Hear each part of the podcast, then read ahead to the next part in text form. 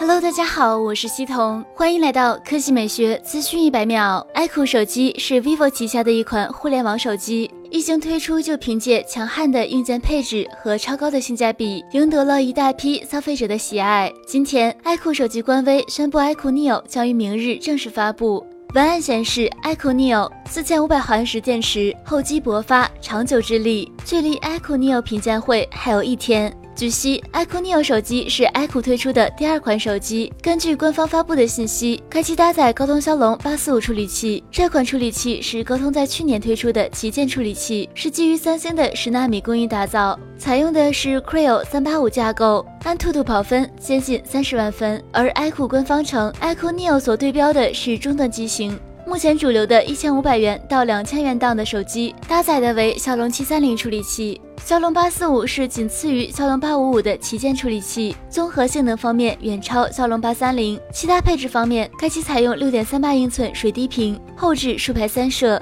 充电规格最高支持二十二点五瓦闪充。这样一款搭载了骁龙八四五的终端机型，你期待吗？至于更多信息，明天我们发布会上见。好了，以上就是本期科技美学资讯百秒的全部内容，我们明天再见。